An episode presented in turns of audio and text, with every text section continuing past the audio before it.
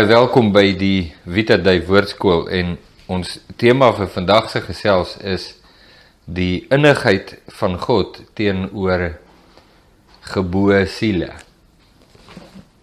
Nou dit is 'n dis 'n belangrike sin. Ek wil nou sê dis 'n lywige sin, maar dit is eintlik die innigheid van God teenoor geboue siele.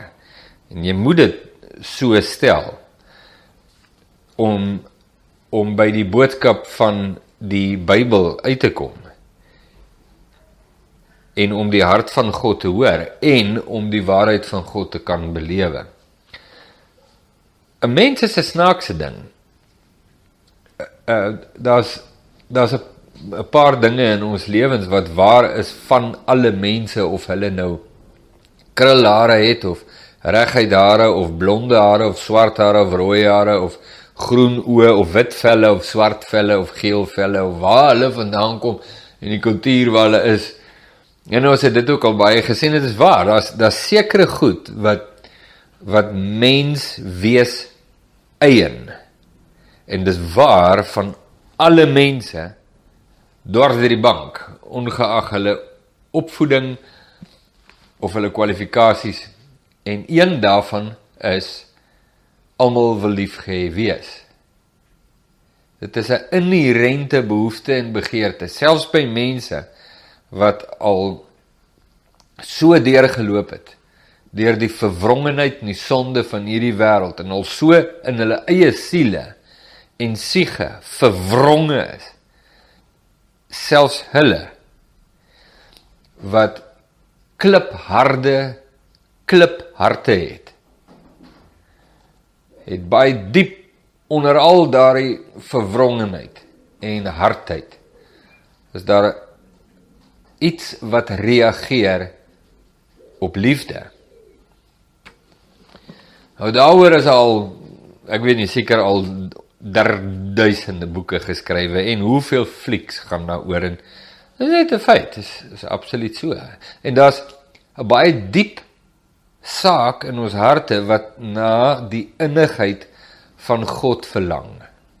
Ons verlang daarna. En die rede hoekom dit dwars deur die bank waar is van alle mense is omdat God ons so geskaap het. Dis wie ons is. Ons het 'n behoefte om liefgehad te word en ons het 'n behoefte om lief te hê. En die baie kosbare boodskap is dat daar is innigheid van God wat uitgegiet word op die lewe van hulle wat gebuig het voor hom. En dat daar innigheid is van God wat uitgegiet word op die lewe van hulle wat kwesbaar en weerloos is. En daar's die kosbaarste skrifte in die Ou Testament wat ek jou baie sterk aanraai om 'n bietjie te gaan oplees. Kosbare skrifte van God wat die kant kies van die gebrokenes en die weerloses. En jy lees dit en en dis natuurlik 'n kosbare boodskap vir die weerlose. Maar daar is ook iets in van wie God is. Nou op hierdie kanaal het ons dit al baie uitgelig aan die hand van die skrif dat die innigheid van God is beskikbaar vir die wat gebuig het. En ek wil dit weer net onderstreep dat hoogmoed en selfsugtigheid kom net voor die val. En dat 'n hoogmoedige, selfsugtige, selfgesentreerde persoon wat die gesag van God weerstaan, diskwalifiseer homself van die innigheid van God. Nou wil ek vir jou baie bekende gedeelte lees en En die gedeelte kan mens oor en oor en oor lees en elke keer wat jy hom lees dan lig jy Jy weet is daar 'n is daar iets wat jy kan uitlig. Iets iets wat jy kan uithaal en kan sê kyk hier, hoor wat sê die skrif hier. So daar's baie dinge wat 'n mens kan sê in hierdie gedeelte. Dis amper soos 'n ui wat jy kan oopbreek en sulke verskillende lae het.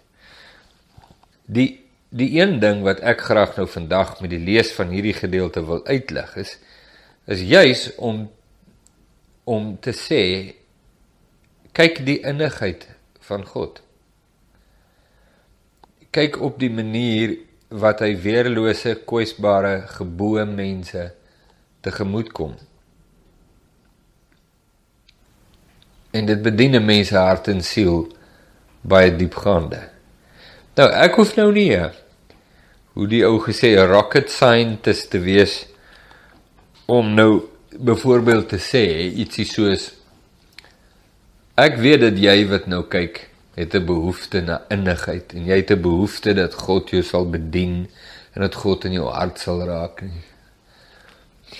Jy het nie 'n spesiale gawe nodig om so iets kwyt raak nie. En jy wat nou kyk na my op hierdie video voel dalk, "Ag, oh, daar praat hy net met my." Wel, dis 'n dis 'n algemene waarheid van alle mense. Dis waar van my. En dis waar van jou. Wat mag wees dat jy nou veral in omstandighede sit waar jy jy alles het net om jou weggeval. So As jy wil, kan jy saam met my lees Matteus hoofstuk 5. Matteus hoofstuk 5. Jesus se verduideliking in woorde as hy sê, hy het die skare gesien vers 1. Hy het op die berg gaan klim, sy disippels het na hom gekom en hy het hulle geleer en gesê vers 3. Salig is die wat arm van gees is, want aan hulle behoort die koninkryk van God. En ons het al gepraat oor wat beteken arm van gees. Wat beteken dit nie? Is partykeers amper belangriker om te sê is wat wat dit beteken. Wat beteken dit om arm van gees te wees? Daar's 'n plek waar 'n mens kom en dis 'n plek wat baie mense veg en beklei om nie te kom nie. Maar wanneer jy daar kom, dan is dit 'n geweldige deurbraak in jou lewe en dit is die plek van gestroopheid. En en tereg so mense reaksie of mense hart kan twee reaksies hê op 'n plek van gestroopheid. Die een is om oor te gee aan God. En die ander een is om net verder om te weerstaan. So kom ons los die laaste reaksie. Kom ons praat oor die eerste een om oor te gee aan God. En baie mense sê, weet jy, dit was vir my nie moeilik om oor te gee nie want ek het in elk geval alles verloor. En daar's 'n daar's 'n kosbare stukkie waarheid daarin in in die sin dat wanneer mense voel hulle het goeders wat nou ook al hulle dink dit is en hulle hoor 'n boodskap van gee oor aan God, dan voel hulle nee, die die prys is te hoog. Nou dit is 'n sottelike manier van dink. Dis waar, maar dit sit soos 'n uh, klitsgras in 'n skaap se wolkombers. Dit is net so. Sit dit in ons harte.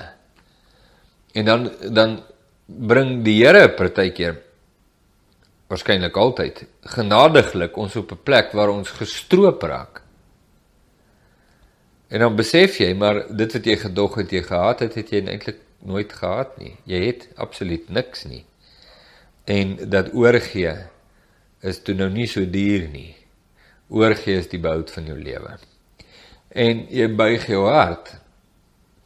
Nou vertel Jesus, hy sê in vers 3 dat die wat buig en net neerval, hulle het nie slim stories nie. Hulle hulle is arm van die gees. Hulle is gestroop van hulle self dat aan hulle behoort die koninkryk van God. En en daar begin die reaksie wat God toon teenoor hierdie mense is wel die eerste ding wat Jesus hier noem is dat hy hulle eiendomsreg gee. En ek, ek ken nou nie jou lewe nie, ek weet nie waar jy is nie en miskien het jy eiendom gehad en jy het dit nie meer nie. En miskien het jy gedog jy het 'n pensioen en toe het jy dit nie meer nie en dinge waarop jy nou staat gemaak het. Wel, ek wil ek wil net vir jou iets sê. Petrus maak dit baie duidelik dat in hierdie wêreld is ons vreemdelinge en bywoners en ons ons reis net baie tydelik hierdeur. Maar maar die kosbare ding wat jy moet verstaan is jy kan so arm soos 'n kerkmuis wees. En en regtig sukkel van dag na dag en wonder waar jou volgende maaltyd vandaan gaan kom. Maar daar's iets wat jy moet weet. Dis 'n baie baie tydelike reëling in jou lewe. Erg tydelik. Want die wat hulle harte gebuig het voor God, God gee hulle eiendomsreg in die enigste standhoudende en ewige koninkryk in die heelal nog ooit. Eiendomsreg aan hulle behoort die koninkryk van die hemel. 'n Tweede ding wat Jesus sê is hy sê salig is die wat treur want hulle sal vertroos word. Dit is nie vir jou kosbaar nie. Ek dink partykeer kry mense die idee dat as ons op hierdie kanaal so 'n bietjie ongenaakbaar praat oor wees gehoorsaam en buig jou hart en dan kry mense die idee wie is so tipiese mens? Dis so tipies 'n mens om aan mekaar van 'n ding te maak wat dit nie is nie, maar jy hoor die jy hoor die waarheid van God wat eis dat ons aan hom onderdanig is, want hy is God en nie ons nie. En en jy kry die prentjie van God is onpersoonlik en hy is hy uh, is onbereikbaar en hy's hoog en verhewe en hy's so heilig en jy's so hieronder. Uh daar's net geen koneksie in jou hart nie. Wel, hy is so heilig en ja, jy is so onder maar hy is verseker nie ongevoelig nie. Hy is verseker nie onbereikbaar nie. En ongenaakbaar in hierdie sin nie. Dat die wat buig vir hom, die wat hulle harte oopmaak vir hom, hy doen iets met hulle. En dit wat hy doen is ontsettend persoonlik en innig. En dit is vertroos. om waarlik vertroos te word, het jy meer nodig as net 'n ja ja so nou toe toe gaan speel nou. Soos soos party ons dalk groot geword het. Sien dit nie. Om waarlik vertroos te word met die persoon wat jou troos, jou ma of jou pa of jou ouma of wie ook al. Moet regtig aan jou hart vat. En as Jesus sê dat God vertroos ons, dan beteken dit hy kom op 'n baie baie persoonlike vlak en ontmoet ons in die saak waar ons in skerwe lê selfs. En en dis 'n ding wat my nogals getref het van Johannes hoofstuk 14 is waar Jesus sê as julle my liefhet sal julle doen wat ek sê en ek en die Vader sal na julle kom en by julle woning maak. Vers 23. Wow. Daar is soveel innigheid en intimiteit in dit dat dit verseker nie 'n god uh, from a distance hoe, hoe gaan die liedjie from a distance god is watching. Ja, God is heilig en hoog en verhewe en die heerser van die heelal. En ja, dit is 'n saak wat net baie dis net te groot vir my eie breintjie. Maar die wonder van dit alles is is dat daar 'n groot God wat so hoog en verhewe en heilig en almagtig is dat hy op 'n vlak wat ek kan verstaan en wat my bedien in my hart kom vat en my vertroos. Ander goed wat Jesus sê is hy sê salig is die sagmoediges want hulle sal die aarde beerwe. Salig is die wat honger en dors na geregtigheid want hulle sal versadig word. Salig is die barmhartiges want aan hulle sal barmhartigheid bewys word. Is dit nie? geweldig nie. Weet jy wie God is? En hoe hy optree teenoor die mense wat gebuig het teenoor hom in in gepraat van ongenaakbaar in 'n ongenaakbare, bose, duister wêreld. Salig is die wat rein van hart is, want hulle sal God sien. Salig is die vredemakers, want hulle sal kinders van God genoem word. Jy weet wat wat my opval van salig is die wat rein van hart is, want hulle sal God sien is as jy nou dink Jesus spreek hierdie woorde teenoor Jode 2000 jaar gelede. Hierdie moes 'n geweldige skokkende uitlating gewees het. Salig is die wat rein van hart is, want hulle sal God sien. Want die Jode weet niemand kan God sien nie. Niemand nie. Hulle sal sterwe. dit is reg deur die Bybel as as een van die regters vat Gideon na in die grot in Midian besig om koring uit te wan in die grot want hy's bang vir die vyand en hy kry onse gedagtes dat dit God is wat nou aan hom verskyn het. Dan dan sê Gideon wie in my ek het God gesien wetende wetende dat niemand kan God sien en bly lewe nie. En wetende dat niemand het nog ooit God gesien nie. En Johannes skryf dit in Johannes 1 vers 18. Niemand het nog ooit God gesien nie. Maar hy wat in die boesem van die Vader is, dit hom verklaar. En Jesus kom en hy praat hierdie woorde en sê hy wat rein van harte sal God sien. Wat? Dis 'n dit is dit is wel eerstens is dit skokkend. Dis 'n dis 'n skokkende woord om te hoor. Ehm um, wanneer dit insink, dan besef jy wat 'n voorreg dit is. En ek dink tussen tussen skokkend en die besef dat dit 'n voorreg is, uh werke ou seker maar deur vrese. Ek praat vanuit 'n Joodse perspektief, die vrese van maar as ek God sien is dit verby met my.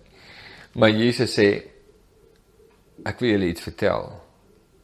My bediening is van so aard dat ek julle kan veroorsaak en toelaat om God te sien sonder dat dit verby is met julle. Dat die bediening en die innigheid van God my lewe deur die seun bewerk in my lewe reinheid om voor God te staan en om te kan beleef persoonlik intiem innig sonder die vrees van die verwoesting wat normaalweg daarmee sou saamkom. En hy ver, hy verwyder die die onreinheid in my lewe en die ongeregtigheid. Dis wat hy doen. Kon nog nooit voorheen gebeur nie. Geen offer, maak nie saak hoe groot of hoe klein, kon ooit 'n mens reinig nie. Maar Jesus doen. En en Jesus hou aan hiermee, selfs wanneer hy selfs wanneer hy van vervolging praat net hierna, selfs in die verskrikking van vervolging, openbaar Jesus die innigheid en intimiteit en persoonlikheid van God teenoor die mense wat voor hom gebuig het. Kom kom ek los dit daar en sê vir jou dit.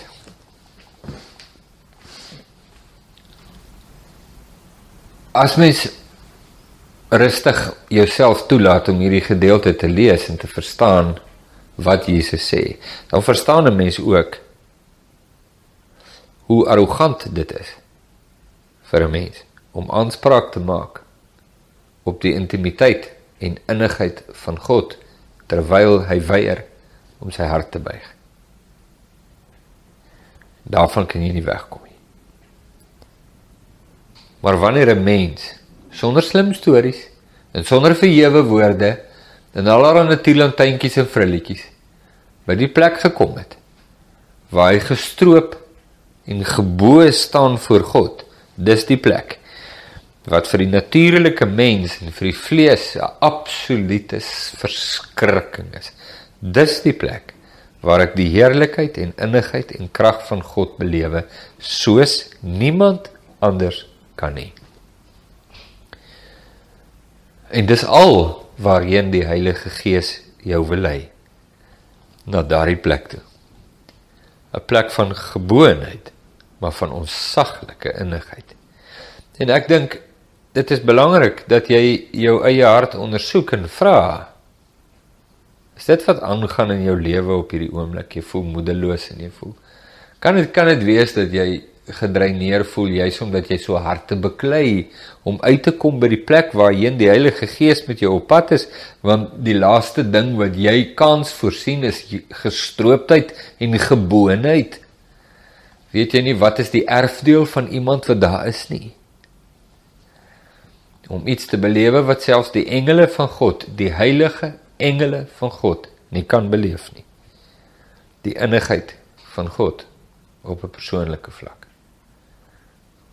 Daar's daar's niks in enige literatuur, in enige wêreldbeskouing, enige plek op aarde wat naby aan hierdie gedagtes kom wat Jesus hier aanraak in Matteus 5 nie. Laat toe dat laat toe dat die Heilige Gees jou neem. Kom by die plek, hy wil jou hand vat. Gebruik nou daai taal. Laat toe dat hy jou hand vat en jou vat. En dit lyk dalk vir jou vreeslik skrikwekkend waarmee hy met jou op pad is. En jy skop en skree en voel jy wil skop en skree as jy dit nie doen nie, maar hier's die ding. Jy kan hom vertrou. Hy is die gees van God se heiligheid. Hy wil jou neem na die plek van innigheid. Kom ek bid saam met jou. Here Jesus, Ek weet dis waar 'n mens kan van innigheid praat tot jy pink is, maar as jy dit nie beleef nie, beteken dit absoluut niks. Ek bid Here Jesus vir myself en vir elkeen wat hierdie video kyk. Dat U dit in ons harte sal oopbreek. Vir wat is die erfenis en die plek wat God vir ons in gedagte het? En dat ons bereid sal wees om te buig onder u gesag en onder leiding van u gees om besitters te wees van hierdie heerlike en kosbare erfdeel van innigheid en liefde in Jesus se naam. Amen.